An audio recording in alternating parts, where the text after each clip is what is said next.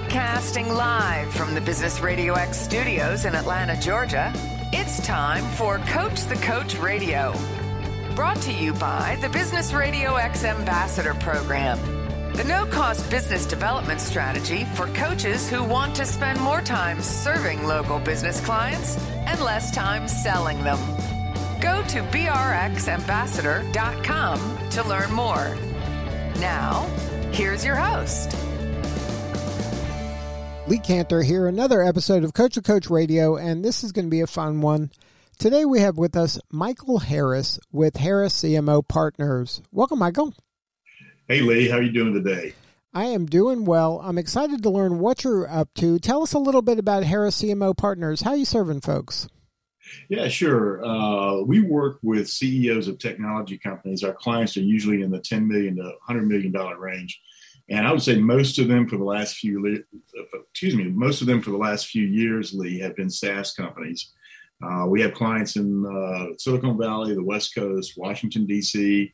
And since I've moved to Nashville not too long ago, we picked up a couple of clients here. So, what we do is we provide uh, interim CMO services or just general CMO support to the CEO or the actual CMO themselves. So, what's your backstory? How'd you get involved in this line of work? Yeah, sure. It's uh, it's it's a good story. When I got out of business school in the '80s, I I took you know one of the glamorous jobs or so-called glamorous jobs with a consumer products company, and uh, that led to a stint with Philips Electronics in uh, the Netherlands. And I wound up running about a hundred million dollar division of that company based here in the United States. And somewhere along the way, I got a call from a data storage company in California. And uh, they had seen some of my, my turnaround background and asked if I would be interested in joining them. It was a $500 million company, and uh, they were in they were in a bit of trouble. And um, and I took a leap of faith and left the southeast and, and moved everything out to California. And that's how I got started in technology. That was in the 90s. Uh, and I served as a, a, top level executive for West Coast tech companies for, for many years. Uh, usually that it was a chief marketing officer role or you know head of sales and marketing or something in, in, in, that nature. And then when I got my, my last child out of high school and off to college in 2018, I decided to return to the motherland, uh, Nashville, Tennessee. And I moved moved back here, moved my company here, and uh, and really enjoy it. Things are going fine. So now, talk a little bit about uh, kind of the tech ecosystem in Nashville versus Silicon Valley. Uh, obviously, Silicon Valley has the history and the kind of uh, the depth of uh, companies there, and Nashville is more of an emerging tech hub. Can you talk about how they compare and uh, what you see in the future uh, for Nashville? Oh, sure. That's a, a, topic I love to talk about.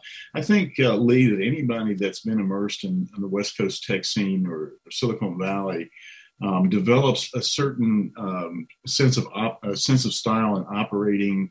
Certainly, a deep, deep level of knowledge about what's going on with the investors, what's going on with uh, new waves of technology.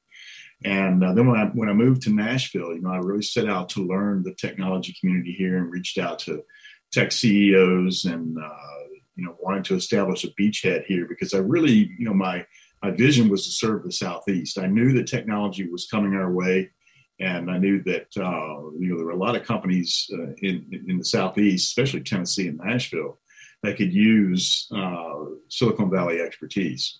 So here's the difference: uh, the the Nashville uh, technology ecosystem is is still uh, it's still in its infancy. And the reason that I say that is because the investment community here is uh, not the same as the investment community that I observed in California. So, people who have made a, a great deal of money here typically made it in healthcare uh, or, uh, uh excuse me, healthcare uh, and, uh, and banking and commercial real estate and so those are those are what we would call more you know old world industries even though they're you know very much alive very much thriving people still make a lot of money in them um, but the mindset of these investors is is is not um, evolved enough to be able to understand what new waves of technology mean and how investing in those new ways of technology could create wealth for them. So uh, it's it's still a little bit of a reluctant um, atmosphere here in Nashville. But in the three years that I've been here, I've seen uh, really, really good progress. So I think Nashville is well on its way. And of course, we see all the time these news articles of California companies, tech companies, that are picking up and moving to Nashville, and they're moving here for very, very good reasons. So, so Nashville has the foundation, and as I think as these new companies move in, uh, and and, the, and, this new blood comes in that's already been immersed in Silicon Valley, that is going to uh, you know spread across Nashville, including the investment community, including uh, the, the, universities and colleges and even the high schools. And uh, and Nashville is poised to grow, I think, tremendously uh, in in what I call the technology ecosystem. Now, do you find? I, I think. I mean, I deal with a lot of. I interview a lot of folks in all parts of the startup, the tech startup world, from VCs to private equity to angels to uh, CEOs and entrepreneurs one of the advantages of Silicon Valley is if you're a startup in Silicon Valley and your thing explodes, you can jump to another, you know, startup pretty easily.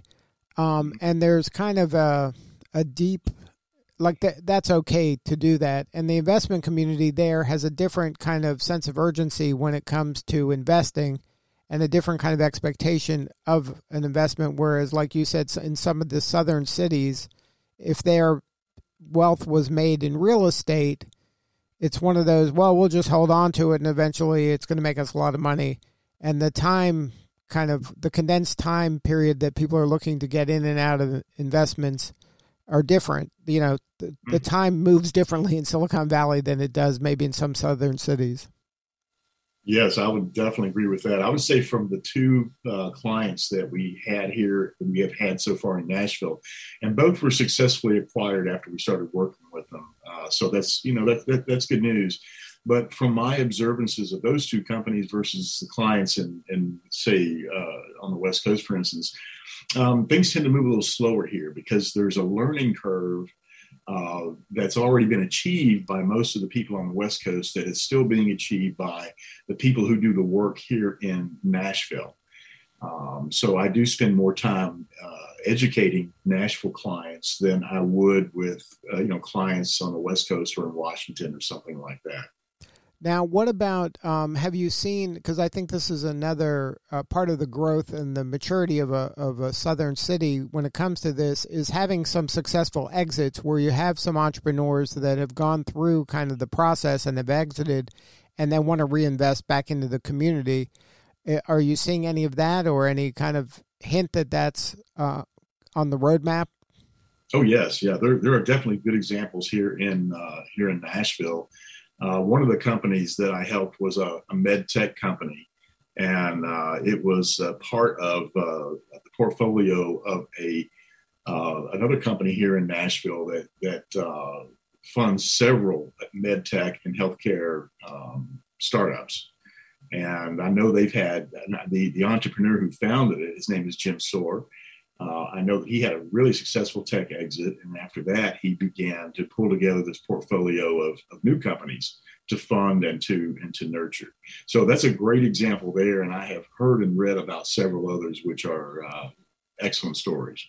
So now let's talk about kind of your day to day work in sales and marketing. Can you talk a little bit about, um, you know, what you've learned from coming from that technology base from Silicon Valley and how that that translates to the tech companies you're dealing with in Nashville? Yeah, that's a that's an excellent question. So, what's going on in sales and marketing now is that the uh, the distance between what's being sold and who's going to buy it has been dissected into about a million pieces. And what I mean by that is, you know, back in the day, uh, and I'm an, old, I'm an old guy, so back in the day, a sales guy at IBM or HP or whatever could have a name and a phone number and get in front of somebody to make a sales pitch. And today, uh, there's about, I mean, you know, there's just dozens and dozens of places that you have to populate with some kind of a message uh, before you'll even get the attention of, of a prospect. And the, the I think the interesting thing is today that uh, any prospect for a new solution is going to spend, you know, they're going to get 70%, 80% of what they want to know about you and your company and your solution before they'll ever agree to even have a, an introductory phone call. Um, and so that all falls back into what has historically and traditionally been called the marketing space. And it's it's required that marketing, especially B2B marketing, technology marketing, become very, very sharp with content, messaging, uh, what we call buyer personas, which is you know who am I targeting? You know what are their you know what are their hot buttons? What are their pain points, and so forth.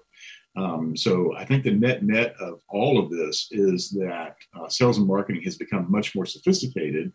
And uh, in addition to that, we're starting to see a merging of the sales and marketing functions because the technology, the platforms that they're using are merging. And so they have no choice but to start moving these part, departments closer and closer together. Uh, and so I'm, I'm, I'm thinking that at least in my lifetime, in my career, we will see sales and marketing become just one operation. Now, are you seeing any of the? I know I'm old too, so I know that there was um, kind of a, a line in between sales and marketing at one point where it was always like sales was saying like, "Oh, well, marketing's not giving me the good leads," and then and then marketing's like, "Well, sales isn't closing the leads," and I'm you know there was it was kind of I don't want to say adversarial, but maybe their incentives weren't aligned. And uh, marketing becomes like more of a support role for sales and not like a partner. Are you seeing any of that change, or or is the blurring of the lines between sales, marketing, advertising, PR, social media, all the kind of kind of the tools that are out there? Are they all kind of um, like you said, merging into one, you know, kind of client acquisition department? Yeah, uh, well, yeah, the, the, the, people who perform those functions uh, across the board, the ones you just mentioned, yes, they are merging into one one department. Um, and I think a good example of that, Lee, is that you know, like in my company, we use uh, you know we use a software platform that's that scores uh, prospects for clients, and um, it's it's up to the marketer. You know, this this usually resides in the marketing department but it's up to the marketer to decide what those attributes, the, the attractive attributes of a prospect are, uh, whether it's from static information on LinkedIn or whether those attributes are gathered from interaction with social media posts, advertising, you know, what, whatever whatever's out there in the in the the um, the web sphere. And so it's up to the marketer to create that model. and then the marketer has to interact with the salespeople who will be selling this to make sure that that model is is tweaked correctly and that the attributes have been uh, have been um, uh, prioritized and scored correctly. Because ultimately, it's the salesperson who's going to be using that model, but it's the marketing person that's going to be uh, doing all the attribution. Now, what about? I mean, in a lot of these tech uh, B two B sales, especially, there's a lot of kind of fingers in the pie and these decisions aren't made necessarily by one person it's a committee or a group of people that have to all sign off on it and you don't know who is the person that's got the the power to kind of blackball something or veto something um, how, how do you help your clients kind of navigate the politics of the sale that's another that's another good question um, you know i always advise clients to to um, put one person in charge, whether it's the CRO, whether it's the CMO. You know, hopefully you walk into a situation where they have a very good relationship and they and they work as one. Um, that's not always the case because you know salespeople are driven by a set of metrics that is um, is it's very you know right now, right at this minute uh, um, oriented. Marketing people tend to look uh, much further into the future. And sometimes it's hard to get those two viewpoints on the same table. Um, so it's a it's a it's always an issue where I walk into a client. I'd say 90% of the problems that I find in a client is are people problems. You know, either the skill sets and capabilities aren't present at that senior level, uh, or they haven't built the underlying infrastructure, including people, correctly, um, or there's just a, a, general level of distrust uh, between those two organizations. And I'm starting, I'm starting again, I'm starting to see that um, mitigate itself as time goes on. Um, but it used to be a pretty big problem in a lot of companies, and now I think it's a, a more manageable problem in most companies. Now, um, how has the pandemic impacted your business? Um, I don't know if the pandemic precipitated your move to Nashville, but it's obviously uh, kind of uh, expanded people's uh, where their employees are located, where their clients are located, um, and working from home, remote working. Has any of this impacted your business? And if so, how have you helped your clients navigate through this? Mm-hmm. Well, well, yes, uh, it's, it's impacting my business positively. So uh, when I set out to build this company, you know, several years ago, Lee, I decided from the outset it was going to be a virtual company because I had spent, you know, many, many, many years managing a lot of people in big organizations, and I just didn't want to do that anymore. Um, so the people that I hire are all contractors. You know, they're all 1099s. Uh, they've all been with me for a long time. They and they, and they love the uh, the work that they do, and you know, I pay them very fairly. So in that sense, it hasn't interrupted it. And on the on the revenue side, the revenue's actually gone up because so many employers uh, have had a chance to look at what's going on in sales and marketing and decide that they want to make changes and you know, they love the idea of having somebody having an on-demand professional come in, get the work done, and then get out. Right.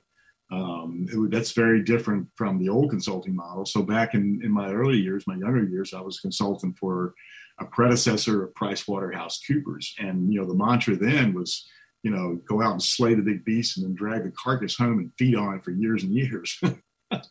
so that's that that is no longer the case uh, at least with companies my size. You know we like to we like to do a good job. Our our pay is actually tied to you know whether we get that job done right and get it done on time. So uh, everybody in the organization is incentivized to to to work and to, and to do it right the first time and to do it on time so now, what is the pain that your prospective clients are having? Are they um, kind of struggling? Are they in a crisis? Are they kind of frustrated because of a plateau? Like, um, where where are they at when it's time to call um, Harris CMO Partners? Yeah, it's usually one of a few places. Lee, one is that they've lost their CMO. Uh, they need they need somebody to come in and steer the ship for a few months until they can get their search done. As you know, uh, in today's hiring environment, it's it's getting pretty tough to find you know the right qualified people who will also fit into that company's particular culture. And so they like the idea of, of not losing any momentum. The second, the second uh, biggest issue is the CEO is very frustrated at marketing. So he or she is not liking what they're seeing. They're not liking what they're hearing. Uh, they're they're really questioning the value of the money they're spending, and uh, they want somebody with a uh, with a, a, very strong budgeting background and a financial perspective on sales to come in and help sort through what's going on and then get everything uh, realigned with the marketplace in a way that, uh, that that shows exactly what's happening with every dollar spent on marketing. So those are a couple of the situations. Is, is that enough for this call? Well, what is the frustration? Like, what are some symptoms that a firm might be having that, hey, maybe it's time to make a change in the CMO suite? Oh, gosh, de- declining revenue is the top one. Yeah, so I had one client that was in a market, a really hot market space. Uh, the market space itself was growing tremendously, and it, it, with companies of that particular client size, uh, it was uh, on average companies were growing, growing 12% a year and this particular client was declining 10% a year. And they just couldn't you know they just couldn't figure out what was going on. So the, that's that's a very classic example of a, of a frustration. Now any advice for the person that is maybe in an enterprise position right now and wants to go out on their own and start their own firm? Anything that uh, you would do differently? Yeah, you know, I uh, I got very lucky right off the bat, and you know, landed a couple of big contracts. But uh, when I when I when I decided I wanted to grow the business, I really floundered a lot with the operational side of it. And and, and when I say operations, I mean really the, the sales process, uh, the paperwork, et cetera, et cetera. And I, I found I luckily found a book called Million Dollar Consulting by a guy named Alan Weiss. And I later took some personal training from him, and he he was able to cut through all of the noise for me so well and, and has made has made the selling process for my company so easy. You know, we don't use we don't use PowerPoint or pitch decks. We don't do proposals. We don't do anything. You know, we just work straight with the CEO and we work on a you know we work on a term sheet by email.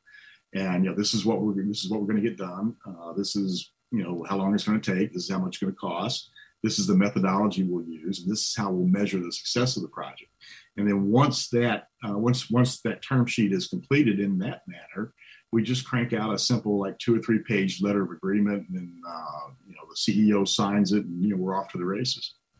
Yeah, I'm a big fan of Alan Weiss. Um, I mean, a long time reader of, of pretty much everything he puts out there. He's a smart guy that's got a lot of that figured out, and I recommend his books, his newsletter to anybody out there that is kind of struck to who wants to make sure they're getting the value they deserve. You bet. You bet. Now, uh, Michael, if somebody wants to learn more uh, about your firm or get on your calendar, um, what is the website? It is harriscmopartners.com, or you could Google Mike Harris Marketing, either one. Good stuff. Well, Michael, thank you so much for sharing your story today. You're doing important work, and we appreciate you. Thanks, Lee, for having me. It's so great to hear about uh, what your your company is doing. I, I, only recently heard about Nashville Business Radio, and I'm pretty excited about it because uh, you know Nashville really needs to have stronger uh, business reporting, especially on the tech side. And uh, so I'm I'm happy to, to make your acquaintance, and hopefully was able to contribute a little something today. Uh, definitely did. Thank you again. You bet. Take care. All right, this is Lee Kantor. We will see you all next time on Coach the Coach Radio.